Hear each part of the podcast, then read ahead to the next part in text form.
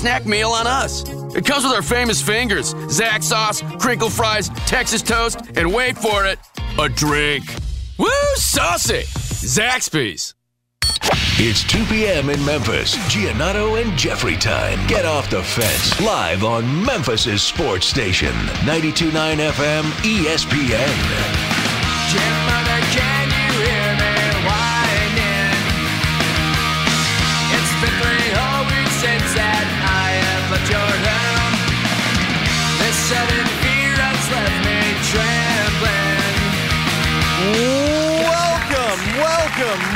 Welcome, to the Giannotto and Jeffrey Show.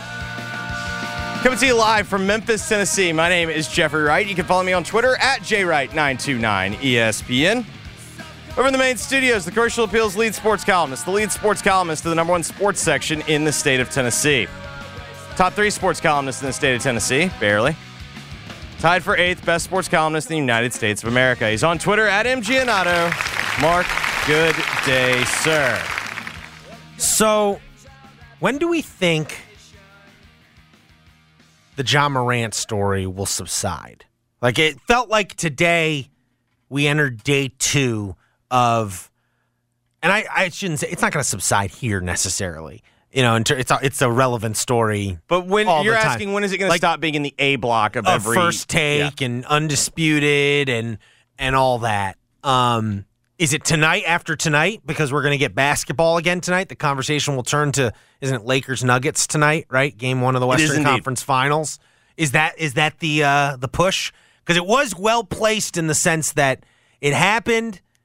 Then Game Seven with the Celtics wasn't like a thrilling Celtics win and there's been kind of a two day vacuum that it it seems to me Doc Rivers and obviously to a lesser extent, and then the dominant story, Ja Morant, have have kind of filled that vacuum until we get games again. But I don't even know is the are the games going to be strong enough to push aside the uh, desire to fire off more takes about Ja Morant? Well, the first question I would ask you is do you think that we could get a suspension ruling this week? Because I can I can make a case for it could be a Friday news dump this week. Hmm, interesting. Well, Because if you think about it, the one thing that I do think that I do not think they want to go into the NBA finals when with Adam Silver having to answer questions about Ja Morant with no with no, you know, resolution. correct. Yeah, that's fair. And now I will say, and this sets up, it's Tell the Truth Tuesday. It's also NBA Draft Lottery Tuesday in the NBA. We'll get we get the NBA Draft Lottery night. Now it doesn't matter for the Grizzlies from the sense of like we know what the Grizzlies are going to pick 25th if they pick in the first round this year. Um, they're good, good teams. The lottery doesn't matter. Correct. Um, however, this night does matter for the Grizzlies in this sense the commish usually talks on NBA draft lottery night. Usually doesn't it? Usually does one of those interviews up on the desk. ESPN puts there in Secaucus. Don't they usually do it in Secaucus? or have they changed that now? Mm, I remember that when the year they got Ja was in Chicago. Oh, you're right because they do it in conjunction with the draft, the combine. Because right now, yeah, the NBA today has Malika, Woj, Richard Jefferson, and Zach Lowe, and it looks to me to be the same setup as that as Feel- that draft feels like the commish is going to do a do some sort of interview with Malika or Lisa Salters or someone, you know, someone like that tonight. Usually he talks on draft lottery night. What an exciting night it is, you know, like yeah, but the the bigger question though is is it going to be a softball interview or is it going to be Eh, it's the biggest story. I, listen, ESPN has its faults. It is a content provider, and It- I know it- they're a league partner. It Here's what is a-. I would be I would be surprised if there's not. I'm not saying it's going to be the toughest Ja Morant question out there, but I think I think if the commish talks, he will be asked about Ja Morant, and I think he knows that. Okay, so if on one end of the spectrum we have Greeny interviewing the commish, Roger Goodell. That's the that's the left side. Greeny would even ask about a. Greeny wouldn't sidestep Eh, that. all of Green. In fairness to Greeny, all of Greeny's when he's with Goodell, Mm-hmm. all the questions feel pre-approved. Okay. And I'm not saying that's a Greenberg thing. Like They put Greenberg up there because he's interviewed him multiple times, Mm-hmm. and Greenberg seems to know, well, this guy's a boring interview. Greenberg can seem to get the most out of him. If that's one end of the spectrum, and then the other end of the spectrum is Jim Rome in his prime interviewing anyone, Well, I don't think we're going to get that. I don't. that's think, what I'm saying. I don't think we're going to Where get do you that. think it falls on the spectrum? I think I'm it asking. probably falls closer to the Greenberg Do you ever model. get mad when people call you Chris? I think it'll fall more towards the Green the Greenberg side. But like, I think he usually t- so maybe tonight will be an important night. It's a perfect way to set up Tell the Truth Tuesday because I have a truth involving Adam Silver I just that I want to get off my about chest. Oh, God. Old school Rome was just the best. like late 90s, early 2000s Rome. Oh, I don't know about the best, but it was, It was- definitely better than this version. it the, was the no, docile it was great radio. The bro, you know, the old bro. Close. He's like old bro now, Yeah. right? When you, uh, Yeah. he's the old bro. Um, but uh, we'll get into uh, Santa Barbara, bro. We'll get into some truths about the uh, Grizzlies, John Morant, and the NBA here in a minute. 240 or so, Tim Murray will join us from VSIN like he does every Tuesday. Uh, we'll get his thoughts on everything going on uh, in the NBA world, uh, how he's betting these conference finals, how you should bet these conference finals. It'll be uh, interesting conversation. Three o'clock or so, we will get into the list. We've got an update from Amelia Island, a non-update update I, I'm so ready to be back in May content. And to me, from yeah the ACC meetings, the Magnificent Seven. yes, Um, we we got an update from Amelia Island.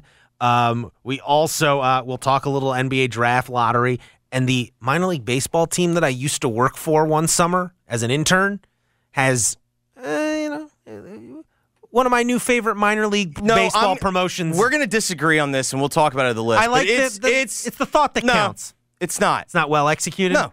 Okay, we'll we'll It's discuss. chicken S. We'll discuss in the list, and then we'll get you ready uh, for Lakers uh, Nuggets before we get out of here. But let, let's start with this first truth, okay? About this Ja Morant thing, um, because I bring up the Will Adam Silver talk about it tonight. Will he talk tonight? I, I think generally he does talk on draft lat- lottery night, or he has in some form or fashion. That sounds right. Um, and so, but I think, you know, it's, it's interesting because the conversation obviously has gone all sorts of directions on the Ja Morant thing. And I don't think there's, you know, like you can, you can talk about it in terms of it being a gun thing. You can talk about it in terms of being a second, second amendment thing. You can talk about it as a, you know, race thing. You know, like I think, and I think all those angles are compelling and interesting and not wrong. But when you really distill this down, like this is my truth. Ultimately, this is like this is between Adam Silver and Ja Morant now because it's ultimately going to be jo- Adam Silver's call. What happens here? Whether you know, like whether you think it's this thing or that thing or the, another thing. Ultimately, how at like that's how this discipline process works in the NBA. Is Adam Silver has the discretion to dole out a suspension however he sees fit for the protection of the brand, given the CBA. And, you know, what's really to me important is the two characters I'm most interested in in all of this. The two things I'm most interested in are Adam Silver and Ja Morant. And I guess you could say, to a lesser extent, Tamika Tremaglio, the NBA NBA PA, NBA executive PA director. executive director. If she decides the NBA PA is going to get involved, but still, then it still ultimately goes back. You can appeal what Adam Silver says, but much like the NFL, I believe, like Adam Silver then hears the appeal, and it's still his call. Um, and so I just am really interested in how, like, to me, what really matters in all of this is how Adam Silver feels about how this is all played out, not whether it's, you know, a gun control issue or a race issue. It's okay. Two months ago, I thought me and this guy, Ja Morant, had an understanding that he was going to change his behavior. And obviously, something else has happened here. How angry is he? Is he is he understanding? Is, is he a guy who feels like, you know, he he doesn't necessarily feel betrayed or or angered by Ja Morant essentially, you know, doing exactly what he told him not to do again? Or, you know, is it something where he, you know, like ultimately he's understand? I, I don't know the answer to that. it sounds like indications are that he's going to be he's like not happy about this at the very least that you went through this and like how does he view this from a political perspective how does he view this from a from a you know i guess like his standing you know within the league you know how does he you know how, how does the rank and file feel about this but ultimately it all comes back to him Well, you've like breezed past The the, number one consideration The that, he's going to. Yes. Yeah, the owners. Um, but like, I just feel like when we, you know, we can we can talk about all this stuff from a social impact perspective. When it comes down to it, like, what's going to decide how this plays out is Adam Silver. Yeah, so I guess let's start there. Do we know, does Adam Silver have like an NCAA penalty matrix? I don't think so. Like, no. second time flashing a gun on social, does that. Like, I mean, people have now put out there like all the different, you know, like I think Sean Coleman over at uh, the Grizzly Bear Blues site, um, and I think Chris Herrington's done it as well. Like looking up examples online of different suspensions that have happened over the years, the lengthy ones, if you will. Um, and history suggests that like this, if they were to give Ja Morant a like 50 game suspension, it would kind of be it would pretty much be unprecedented given the nature like given that he didn't has not committed a crime i know there's history but like giving him the type of suspension some of these pundits have have hypothesized about or say they they're hearing from other front office executives the reality is for the nba to do that they'd be setting like a precedent. And maybe that's what they want to do but that's that's it's tell the truth tuesday that would be that's the truth. Anything above 25 games would frank I, I said this yesterday and it was more like a gut instinct but if you base it on the history of past suspensions anything over 25 games would kind of would would seem overly harsh given what Ja has actually done here compared to what other people have done who have gotten suspensions of 25 or more games. Do you feel differently if it were to be clearly stated in the meeting that Adam Silver had with Ja Morant after the uh, Shotgun Willie's incident? If it was clearly stated, this cannot happen again, do you still hold the, the same feeling? yes, I still think. I mean, I think he's going to get a significant suspension because of that. But I don't. I, I don't think. My gut. I I said yesterday I thought it was going to be in the neighborhood of twenty games, and that feels like that feels like the sweet spot to me. I don't even know what the sweet Yeah. spot is well, because it's funny you bring that up about Silver because I found a quote, not from like the day, not from the statement, not from a uh, yeah. not from the day they did the suspension or whatever, but it was a few days afterwards. He was in New York. It was after like a collective bargaining agreement session, negotiating session. And he talked to reporters, and he was asked about the Ja Morant punishment, the suspend, the eight game suspension. And I found this quote, and I thought it was interesting in the context of now, of what's he going to do now, now that he's done it again, Ja. But here's what here's Adam Silver. What I think we both understood is that what's going to be most important is what happens going forward and how successful he'll be in modifying his behavior. Again, I have every sense that he took the meeting with me and the discipline enormously seriously. Even putting aside anything that I did or within the power of the league, at least my sense is that it was one of those moments in his life where he realized things could have been so much worse, putting aside again any punitive actions from the league that when the mixture of alcohol and guns is so terrible that something truly horrific could have happened to him or someone else, and even still there's some person out there who could copy something he did. My sense was he felt the full gravity of that, but I think where we both ended was good luck to you, and the most important measure will be how you, again, choose to live your life going forward. Not to say I didn't believe and feel that everything he was saying to me was genuine, but the measure is going to be how he lives his life going forward. That that was Adam Silver on March 29th about the Ja Morant situation back then, the March incident. Yeah, so there's a That couple of- sounds like to me like a guy who's not going to be who's not going to be uh, thrilled whatsoever that like you basically said something to his face and then did the exact opposite. Well, there's a, a couple of things in there that that kind of stand out to me. First, there's also an acknowledgement mm-hmm. that Ja's standing in the game is playing an impact on this. There's the mm-hmm. the reality that he is a superstar, mm-hmm. therefore because he garners more attention, he will be treated differently. Yeah. Further, I, that to me somewhat spells out like you have to interpret it. You it is not clearly written, but one can easily interpret. We came to an understanding this wasn't going to happen again. Yep. And further, not only did it happen again, it happened six weeks later. Yeah. Eight, yeah, eight, two months later, whatever it was. Yeah. Um, yeah. And so I guess the only pushback I would have on your on your truth is the third party just other owners as a You as a other- you- think ultimately the players' association doesn't matter in this because ultimately they can appeal and whatever. But again, I think it still is going to come down to Adam Silver's. In the end, Adam, don't don't misconstrue it. Adam Silver works for them. Yeah. he works for the owners, Yeah. governors, whatever. No, you're right. Y- y- the the way you get Adam Silver to change his mind is not necessarily a players' association appeal. It's uh, other owners in the league saying, "Adam, we should lighten up on this or whatever." And I don't. They're probably not going to do that. And so that kind of, I guess that brings me to my truth. Okay. My truth is the muddying of the waters mm-hmm. does no good. In the end, the reason that we are here is very simply because Ja Morant went on social media on March 4th and he went on social media on Saturday and flashed a gun. Mm-hmm. And we can debate whether or not there's a double standard. We can debate cultural, societal issues, and whatnot. The reality is, though, if he doesn't do that, we're not talking about this. Mm-hmm.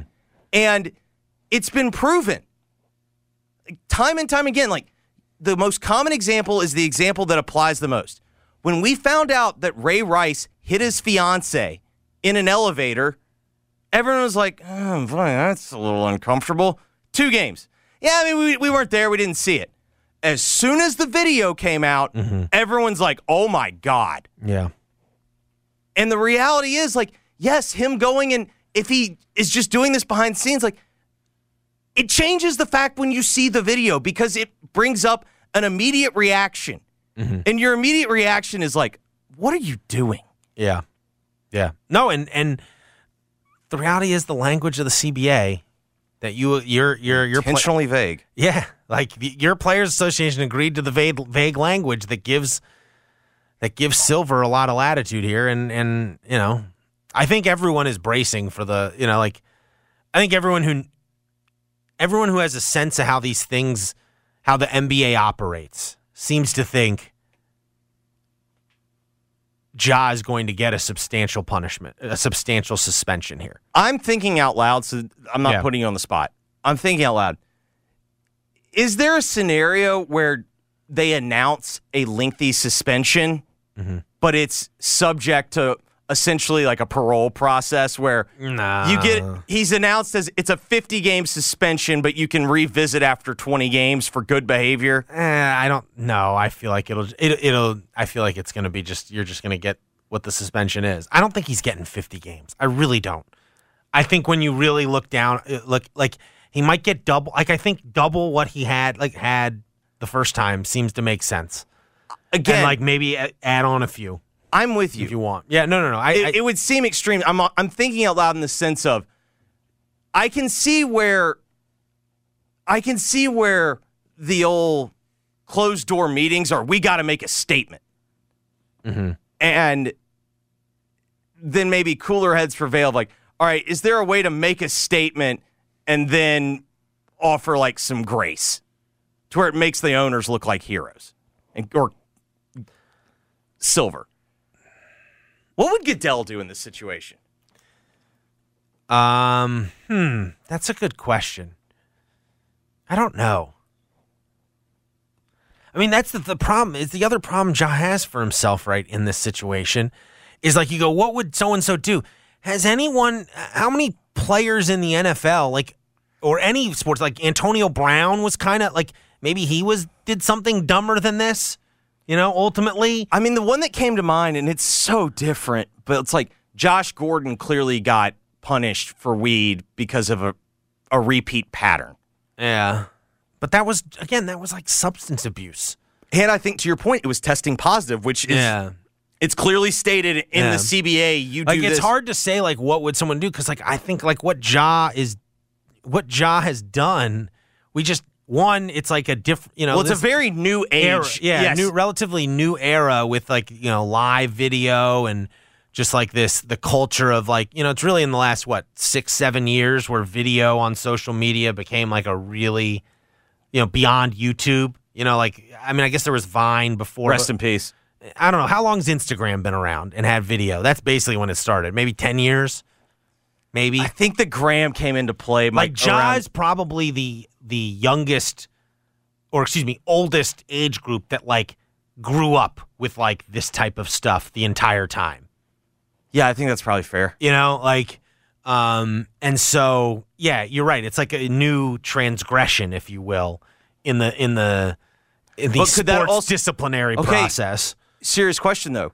Could that work against him? Because if we're having now this they have to conversation, now he feels like he right? set a precedent You and I are having this conversation. We're idiots. Mm-hmm. So if there's smart people in a room, are they having a conversation of like, "Hey, if we don't stop it now, That's what I'm saying. I think feel like Adam Silver is like because of how he how he interprets what the owners want, what he ultimately feels about how that first meeting with Ja went, and like how betrayed he feels because of you know based off or like how embarrassed or how weak. I don't know. I don't know how Adam Silver is in, is kind of digesting the fact that literally what ten weeks after or nine weeks after Ja Morant did the thing in the Denver area strip in Shotgun Willie's, where he filmed himself with a gun there. He did it again in a car this past week. Like I don't know how. I mean, maybe he goes. Maybe maybe Silver sides with the you know. Well, you know, he didn't do anything illegal, and it's not you know it's not on NBA time necessarily. I Maybe I, the shouldn't be so harsh. I don't know. I don't know how he's going to feel, but I think I guess this is what another thing that has driven me insane.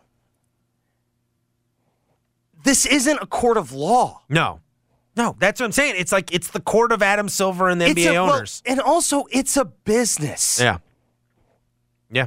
He's going to do he's going to go what's best for business. And I think ultimately if you look around at the conversation and this goes back to the original point of like when is this going to end?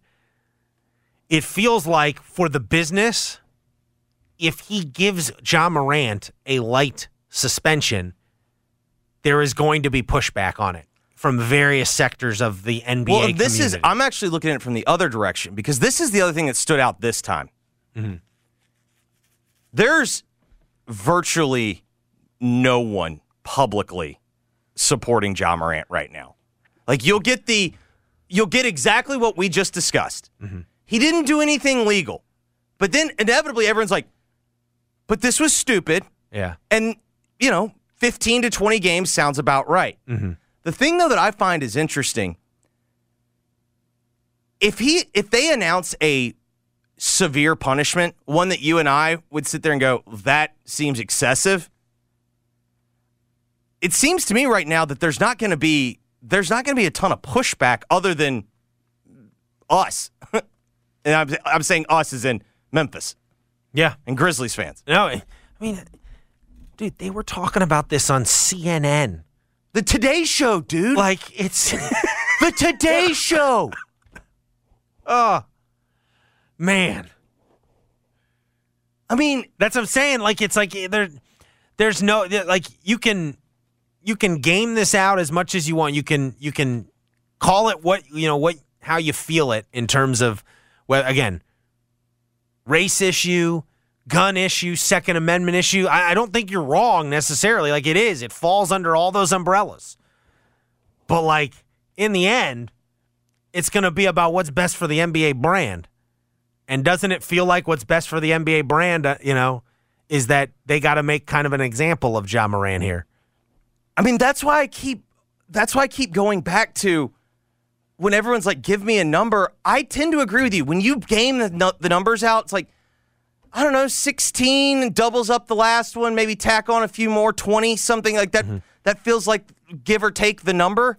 Well, because what it does, well, it's interesting. If it's 20 games, maybe it's 16 because if you suspend him for more than 16, you're, ba- you with the new rules, can't even make All NBA. You have to play But 65 what games. if what if what if that's baked into the punishment? Yeah, that would be really harsh. But maybe that's making, a- you know, it could be making an example of him. Hey, you didn't make it last time because of the, well, well, you believe that you didn't make it. You didn't make All NBA last time because of the incident. Well, we'll we'll we'll clarify it. Yeah. And I mean, the reality is, this is a year where not making it is not as significant. Yeah, he's already got the new deal. It doesn't, you know, but but like ultimately, you know, it'll be interesting with the new rules. But like people look back on the All NBA teams as like a, you know, like it's like for the your- they're of- they're for the encyclopedias. They're part of your resume for Forever. for- exactly for like all status in the game. and it's part of the history of the game. Like Yeah, when you no, look back on a season, you go, okay, these were the All NBA guys of this season. Um, it's like a, for historical purposes too. Um, so it's gonna be, you know, it's gonna be interesting. Like I said, I'll be fascinated to see if we get a we get a silver comment tonight from the NBA draft lottery. I don't know. I think we get a vague. It's under review.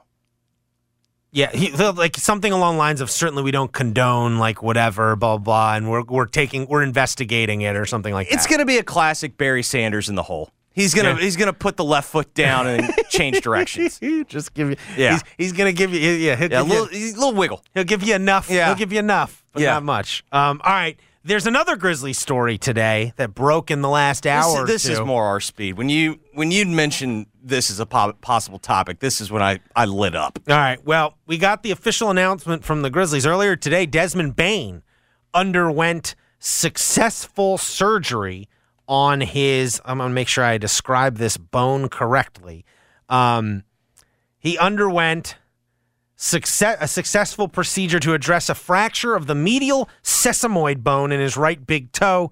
Bane initially suffered the injury during the Grizzlies game on November 11th and missed the following 17 games. He is expected to make a full recovery ahead of the 23 24 season, and further updates will be provided as appropriate. So, this was, we had, there had been, he had mentioned this when he first came back that he was probably going to have to get his toe surgically repaired once the season was over.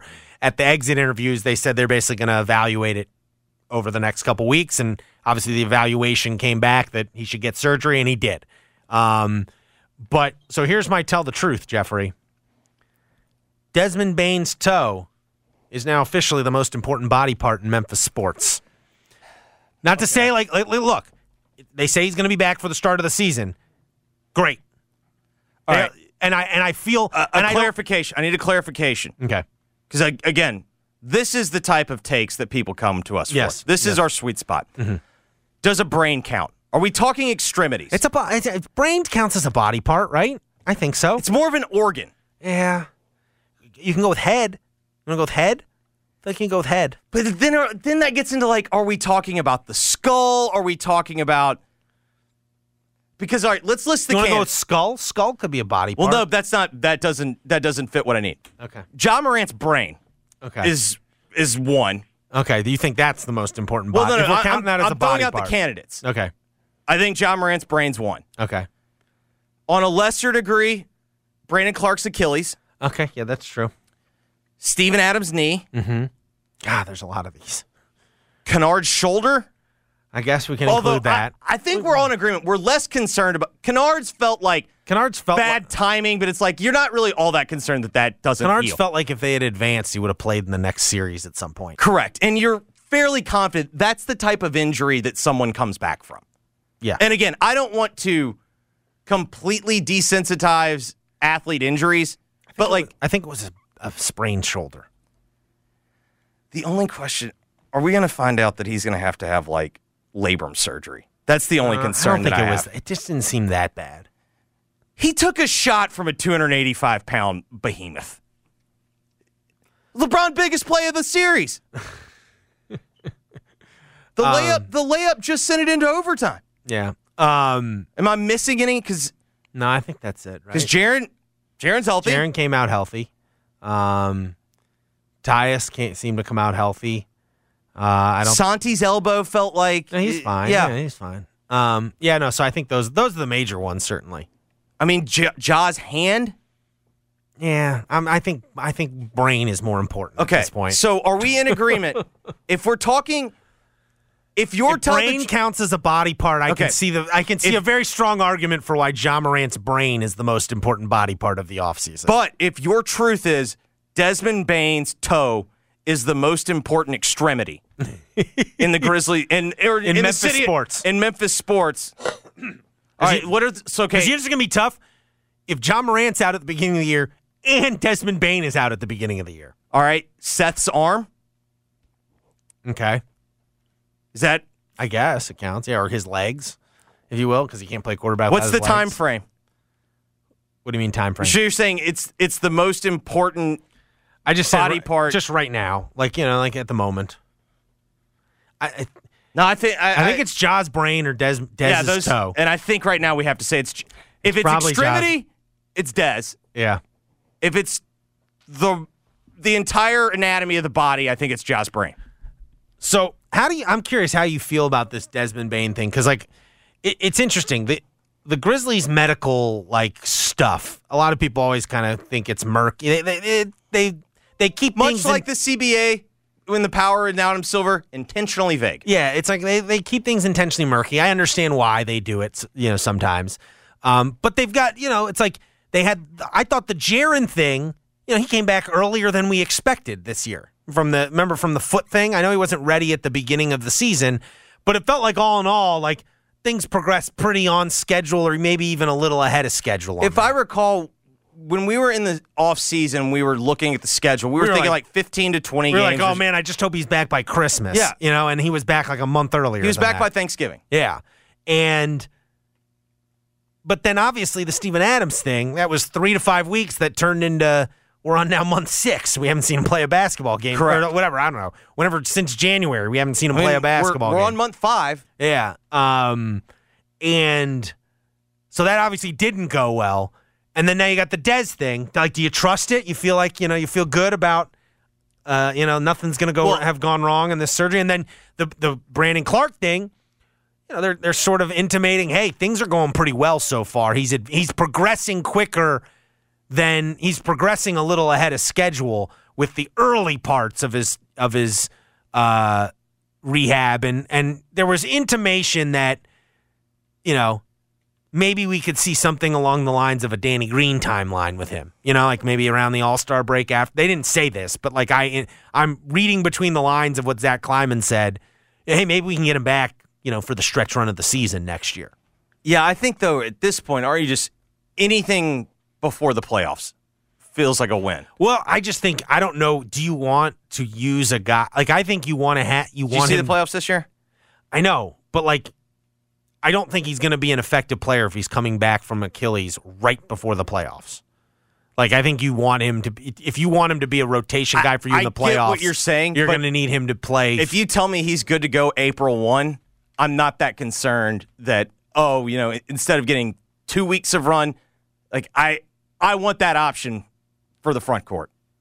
Gotcha. But that's a long ways off. But like, do you feel good about uh, you know, injury prognosis? They say they say Steven Adam like the Steven Adam one is going to be interesting because they're not. It doesn't appear from what they've said like they didn't rule out surgery, but it doesn't seem like initially here this offseason they're going to pursue any sort of any sort of surgical procedure. They're going to continue to wait it out, I guess, or whatever, rehab it out. Um, I don't know. P- PCLs are just weird. yeah. I mean, I would assume at the, you know, he, if he's not ready for training camp, something's horribly wrong there, right? If he's not ready for training camp, to me like that means the question you should ask is should he have had surgery back in January? Yeah. Um, you can already, yeah. But you left out the most important aspect of Desmond Bane's surgery today. Oh, what's that? Mark, he underwent successful surgery. Oh, successful. It was a successful. I love that. We we deep bang already know. Yep, I already know. Toe's good. Toe's good to go. I suspect he'll be fine. I bet you he'll be back. This was- It's a toe. It's a. It's a toe. Mark, don't forget that I was I wanted doctors in here to determine whether or not amputating would have been a was a legitimate option. Oh man. Um. Yeah. Well, Hopefully it'll be it because they're going to need him. They're going to need it. They're going to need to lean on him. If Ja's out first twenty games, like I know people are talking about, Ty- do we bring back Tyus? Do we not bring back Tyus? You know what the best remedy to know Ja Morant's going to end up being? A lot Like, more Desmond. a lot more Desmond Bane. I don't think it's going to make you like the best team in the league or anything, but that's how you're going to get by at the best. Yes, I completely agree. Like you're going to play Desmond Bane as your point down the stretch of I games. don't. They hadn't clearly stated this, but if you read between the tea leaves all year, it seemed like this was where it was headed. It was Yeah. Des knew off He's gonna finish have- it, Right. He's gonna. He's. It's a pain tolerance thing, and he was gonna finish the year. And Then he's probably going to Yeah. need surgery, and I bet you he's like what two months. Then you're back on the court. Toe surgery. Let's see. What, what's it called? Sesamoid. I don't. Now it sounds like you're making muffins. Sesamoid bone. I think. I think I ate that last night. Sesame chicken. Um, sesamoid surgery. Memphis Grizzlies wing Desmond Bane underwent a successful procedure to address a fracture of the medial sesamoid bone in his big right in his right big toe. Most patients can begin moving their big toe two to three weeks after surgery, but the sh- the toe should remain taped to avoid deformity. Um, Should he have done this in November? uh, I don't know. Why he played at a pretty high level, and if he's back for the regular, you know, like you, I, He played at a pretty high level. He did not play at the level that he started the season at. Now, were those injury related or not? I don't know. So see, I wonder if he, apparently there's two, there's a couple different procedures. You Oh, can get boy. your sesamoid bone removed. I don't sense he So got- amputation was on the table. For everyone that calls me an idiot, yeah, you could. uh, thinking outside the box. okay, it looks like three months. Three months is when you're back at full strength. So that would put you know Okay. like puts him back right in time for training. You know, get a few weeks ahead of training camp. So All that's right, good. let's turn our attention to the NBA playoffs that actually start tonight. We've got conference finals beginning. We'll talk a little college sports with Tim Murray of VSIN next, right here on Giannotto and Jeffrey, 92.9 FM, ESPN. Call from mom. Answer it. Call silenced. Instacart knows nothing gets between you and the game. That's why they make ordering from your couch easy. Stock up today and get all your groceries for the week delivered in as fast as 30 minutes without missing a minute of the game. You have 47 new voicemails. Download the app to get free delivery on your first three orders while supplies last. Minimum $10 per order. Additional terms apply. Looking for runs in the Rockies? I'm Joe Ostrowski here to help you beat the books with BetQL. The total for today's game between the Reds and Rocks at Coors Field is an eye-popping 12, and the BetQL model is still going over. BetQL has over 12 as a five-star best bet. They have this number a full run higher at 13. I'm Joe Ostrowski. Bet smarter and beat the books. Download the BetQL app today. At the United States Postal Service, we're reinventing our network to help keep your business moving. With new shipping options to deliver better value, greater flexibility to conveniently reach your customers, more confident shipping with new informed delivery features, and new electric vehicles for a cleaner, brighter future. Fast, reliable, perfectly orchestrated. The United States Postal Service, delivering for America. Learn more at USPS.com slash Gabe Kuhn here for Old Dominick. Are you a whiskey lover on the hunt for the perfect sip during the NBA playoffs? Look no further than Old Dominick Tennessee whiskey, made right here in the heart of downtown Memphis. And might we add, the first whiskey to be distilled, barreled, and aged and bottled in Memphis since Prohibition. Old Dominick's newly released Tennessee whiskey is now available in Memphis, Arkansas, and Mississippi. Look for their new Tennessee whiskey and all their great products at your favorite retailers or ask for it by name at your favorite locally owned restaurant. But why stop there? Head on downtown to witness firsthand their state of the art distillery and learn what makes Old Dominick so special. Whether you're stopping in for a refreshing drink while exploring Memphis, joining them for a tour and tasting, or finishing up a night out in style, Old Dominick has something for everyone's taste in an elevated yet relaxed atmosphere. Perfect for hosting that special event or even a wedding. But there's more. Old Dominick is the official spirit of the Memphis Grizzlies. Look for their new Tennessee whiskey and all their great products this playoff season inside FedEx Forum at their two bar locations where they're serving up craft cocktails. Old Dominick Distillery. Come say hi. Join us at Audacy as we all do our one thing, together millions of things for our planet. May is National Bike Month, so use your bike instead of your car or for a little bit of exercise. When we each share our one thing, it becomes a million things for our planet. What's your one thing? This afternoon, possible thunderstorms, high of 85. Weather brought to you by Maytag. It's May is Maytag month, which means it's the perfect time to upgrade to the performance you need with big savings on all Maytag appliances. Now through May 31st during May is Maytag month. I'm Kareem Abdul Jabbar. I learned about atrial fibrillation the hard way. My symptoms would come and go shortness of breath, fatigue. I kept going. Then I got so lightheaded, I couldn't. My doctor said I have AFib, so I'm about five times more likely to have a stroke. Other symptoms, irregular heartbeat, heart racing, chest pain can come and go, but the risk of stroke stays.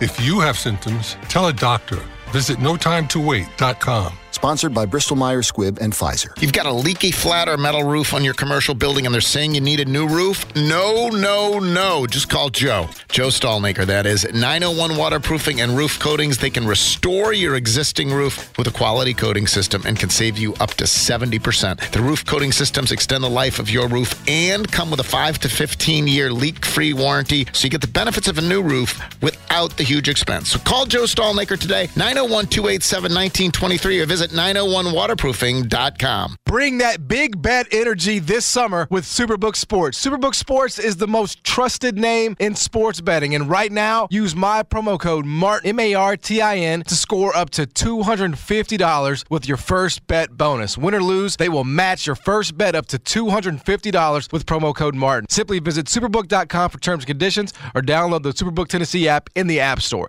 Enter the promo code MARTIN and you'll get 250 bucks courtesy of Superbook Sports. Gambling problem? Call 1 800 Gambler. Are you a male over the age of 30 and feeling tired or not like your usual self? Are you underperforming in the bedroom, at the gym, or at work? You might have low testosterone or ED. Dr. Johnson, a board certified physician at the Memphis Men's Clinic, performs comprehensive evaluations to treat the real underlying issue. Whether you're 30 or 90 years old, let the Memphis Men's Clinic get you back to your normal the Memphis way. Call 901 443 0475 or visit memphismensclinic.com. The Memphis Men's Clinic, treating patients the Memphis way. Giannotto and Jeffrey broadcast live from the Red River Toyota Studios. Check out Red River Toyota in Wynne, Arkansas. This hour of G&J is brought to you by the Next Generation 10G Network, only from Xfinity. The Giannotto and Jeffrey Show on 92.9 FM ESPN. Turn a loss into a win with BetMGM, official sports betting partner of Major League Baseball. Place a one game parlay wager with at least four legs on any MLB game.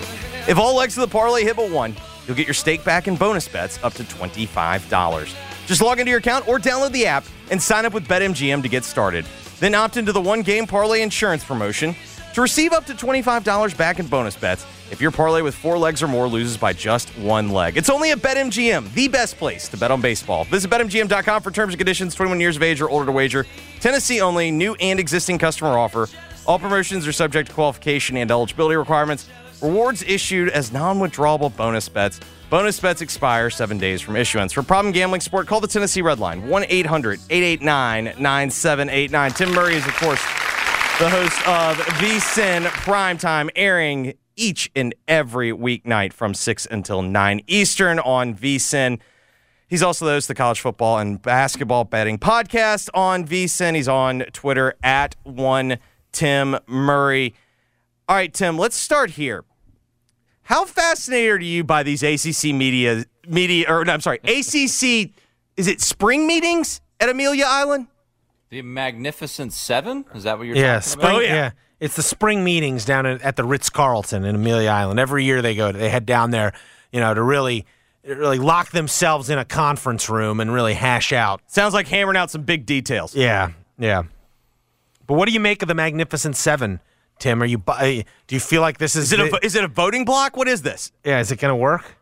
Uh, I mean, they have a contract through 2036. That that seems to be. Uh, if I'm if I'm ESPN, I'm like, it seems to be a you problem there. You signed this contract, and uh, I know. I think I saw one person out there say that Florida State is refusing to believe that UCF might make more money with. Uh, Uh, in if- fairness, it was the athletic director said the scenario of you. Oh, that's what it was. If Yeah. UCF makes has more money than us, that's untenable. Basically, he was he was calling it unacceptable. Which I told Mark that's the one thing.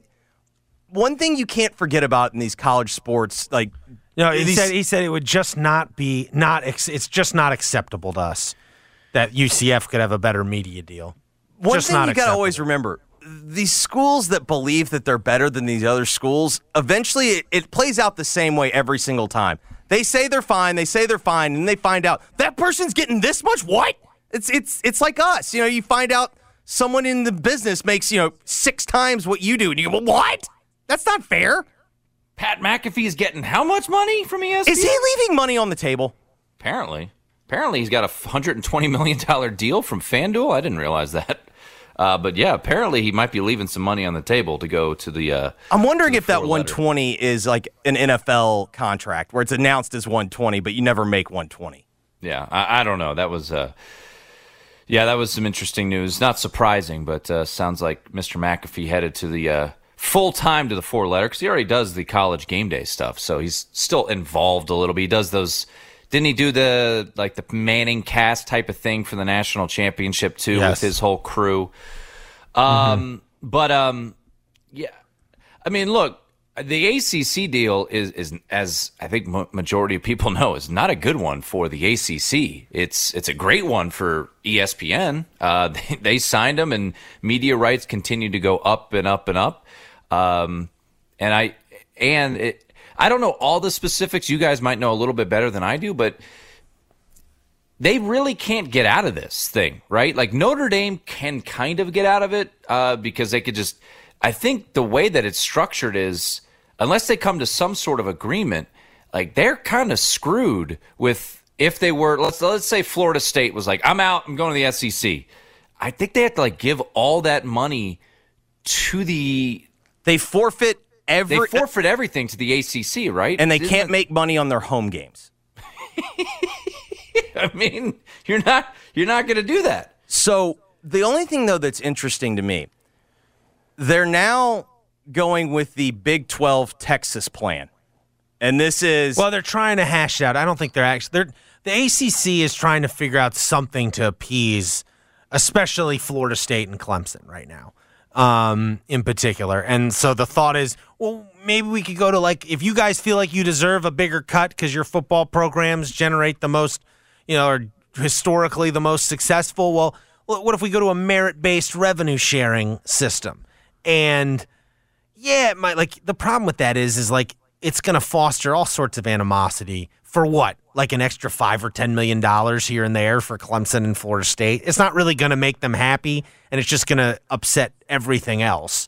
Um, I think they're, the ACC's just trying to figure out something like how can we keep these guys, you know, I think it- a little bit in terms of like yeah, they might not leave, but you also don't want like you don't want a Florida State aid, you know, Florida State who's just constantly bashing their own league publicly. it seems to me, Tim, that it becomes a question of are can they get enough can they get enough members to vote to dissolve the conference?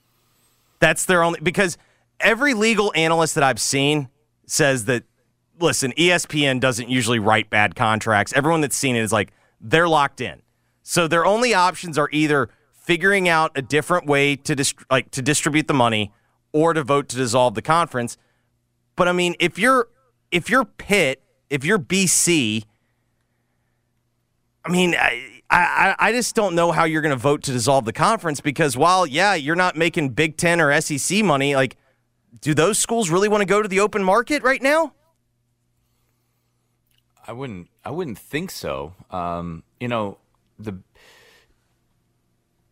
I'm curious how this would all play out, right? Like Clemson, Florida State, Miami makes some sense to go to the SEC if they were available. Um, UNC, I think, would be a Big Ten target uh, because of their academics and their brand and their basketball.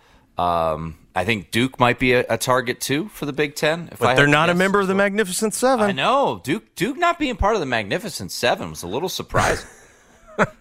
By the way, right, of the of the seven, Clemson, Florida State, Miami, North Carolina, NC State, Virginia, and Virginia Tech.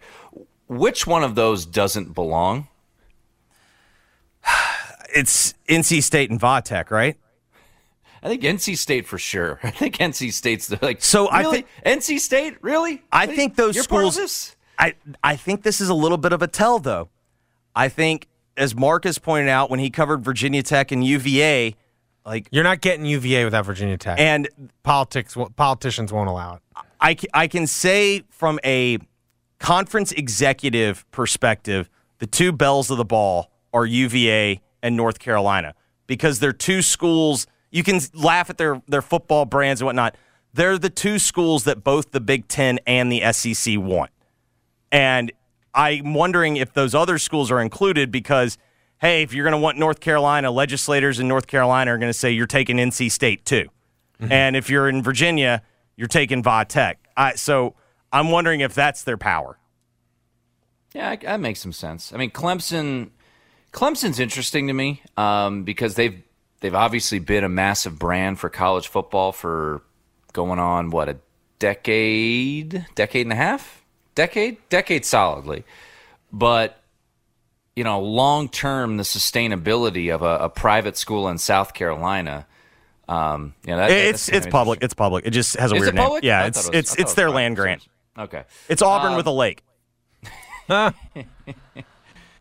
Um, but yeah, I, I don't know how this all plays out because they're, I mean, it's 2023 and they're under contract for another 13 years. So, yeah, I, I'm sure they're they. I'm sure they've been trying to figure out how to get out of all of this for for a number of years, especially when you look at the media rights deal that the Big Ten just signed and the SEC signed. Uh, especially with the SEC being a part of the same network that you're that you're affiliated with, ESPN, and you just want more money. So, yeah, I mean, the SEC and the Big Ten are probably licking their chops, thinking about who they can ultimately get if this deal, you know, comes about. Um, you know, for and then you know the the the curiosity that I have is, you know, I I'm a Notre Dame fan, and I've I've said for a year or two now, I'm like, now that UCLA and USC are coming, I'm like, man, go get the bag. Like, you know, I don't care. Like, I I think if you asked the majority of under 45 year old Notre Dame fans, they don't give a crap about independence. They want to win. We that's and if getting more money helps you win more, then you go do that. And the rivalries, especially if you go to the Big Ten, I think make more sense. So, you know, I, I'd be curious if Notre Dame's like, huh, all right, Magnificent Seven, I see what you're doing. Let's uh, let's let's sneak out of here before before this uh, all hits the fan. Yeah. At the same time, the Big Ten has wanted Notre Dame for decades. Oh yeah, Decades. Oh, I, I and, uh, and you don't think, and you know, I, I loved. I, I saw. It's so funny when people get all mad, like, "Oh, the Big Ten's just gonna gonna tell those schools you can't schedule Notre Dame." I'm like, "Yeah, they're No, gonna, they're not. They're they're gonna tell them to not schedule the team that will make them the highest rated game of the week." Uh, like they were Notre Dame, Ohio State to start last year, and like it'll be September 23rd this year. You know, I it, it with UCLA and USC coming in. Look, Notre Dame wants the whole, you know, we were a, a national brand, all of that. And if you could keep the USC rivalry going and then re, you know, bring back in the Michigans and all that, I'm like, to me, and and oh by the way, you You're just going to leave out that Michigan State Purdue those Purdue series. I mean, those are historic rivals. They, they are. We have uh, the megaphone in the Michigan State game. Yeah. Um, and it's more money. That, that's the thing. And people like people like Pete Sampson from the Athletic have written this because people out there believe that Notre Dame is just like raking in the dough from their media rights deal with NBC. It's actually a terrible media rights deal. They make like twenty five million dollars from NBC. It's the, the big- it's it's to me it's exactly like the guy that works for himself and doesn't have a boss and he makes enough money to be comfortable. You know, like he he does. Sure. Oh, So he- look, that's what he's they're paying not, for. Yeah, their Yeah. their endowment is insane. We're Like, I'm comfortable. not. We're yes, comfortable. No one, no, no one's crying for for Notre Dame. Be like, oh, we don't have any money, but everyone wants more money. And to me, I'm like. The Big Ten, who just signed what a 1.5 billion dollar deal, which I think the reporting was, if Notre Dame joined, they could go back to the table and get more money. Yes. So it's like at some point it's going to happen. I, I really do believe because we're, we're going to the at the end of the day we're we're going to super conferences. Like it's it seems kind of inevitable. How many point. though? Two. So what does that middle class look like? What is twelve? Big Twelve. Don't you think? Like, I think the key, the key fulcrum here is like, I don't see the Pac-12 ever being like the third conference, if you will. But doesn't the Big 12, if they add like the the four Corner Pac 12 schools, that feels like, again, it would still probably be a, a decent gap between two and three, but that feels like it would be the definitive third conference in my mind. It, it it really feels like we're going Big Ten and Pac uh, SEC are the two monsters, and they're probably going to have what twenty schools total.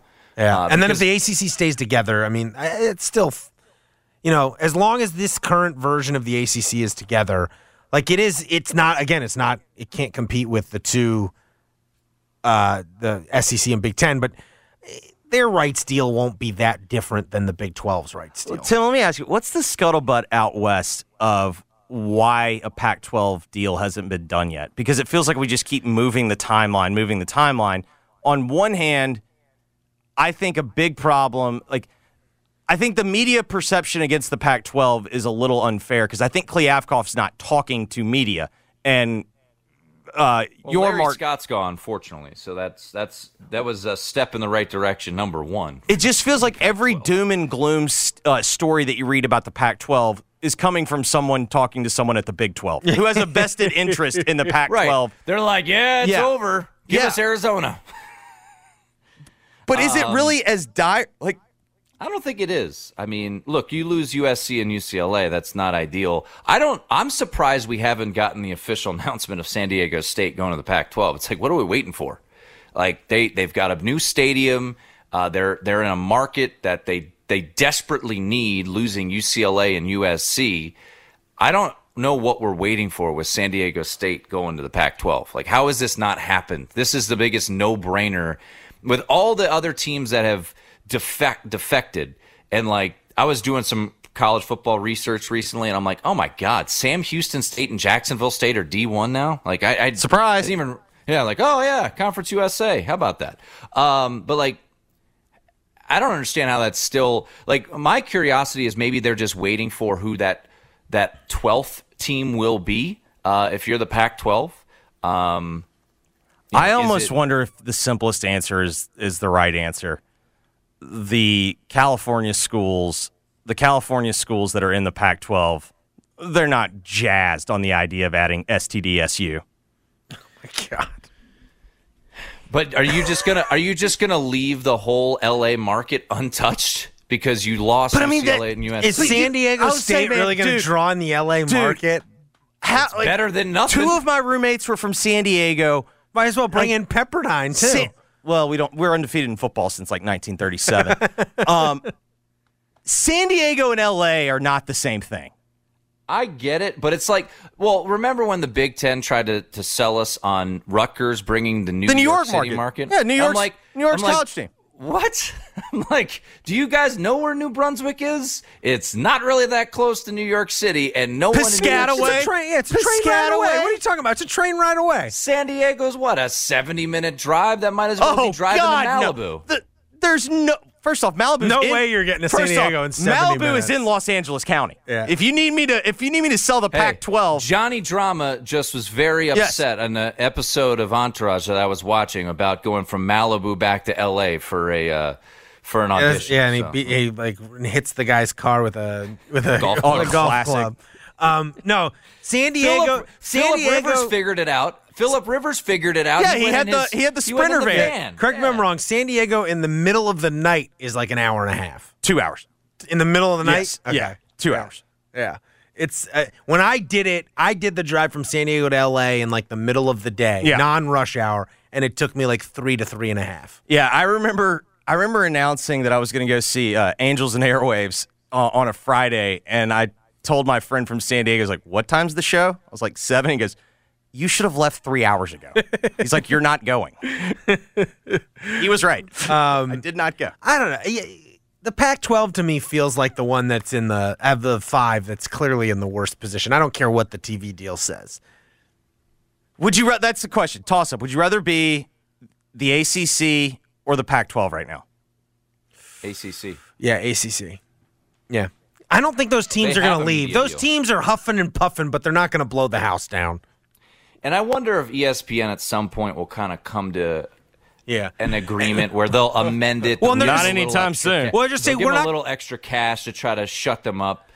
but they they can't leave. Well, not just that. What if ESPN goes to them? Like, what if they say they're? What if like this happens and they ultimately do disband the league? But what if ESPN says if you disband the league, we're not bidding on your new league, like because you're breaking up our sweetheart deal with you, we're not going to be involved in the bidding for your new league. They're- now they're- let's see what kind of bit deal you get with your new league. They're not going to say that because they're going to play nice because what they're going to try to do is orchestrate as many of those teams to the SEC as they can. the ones that they want, they're just going That's what I'm saying though. They're not going to give like the new deal, if you will, to a new like it doesn't.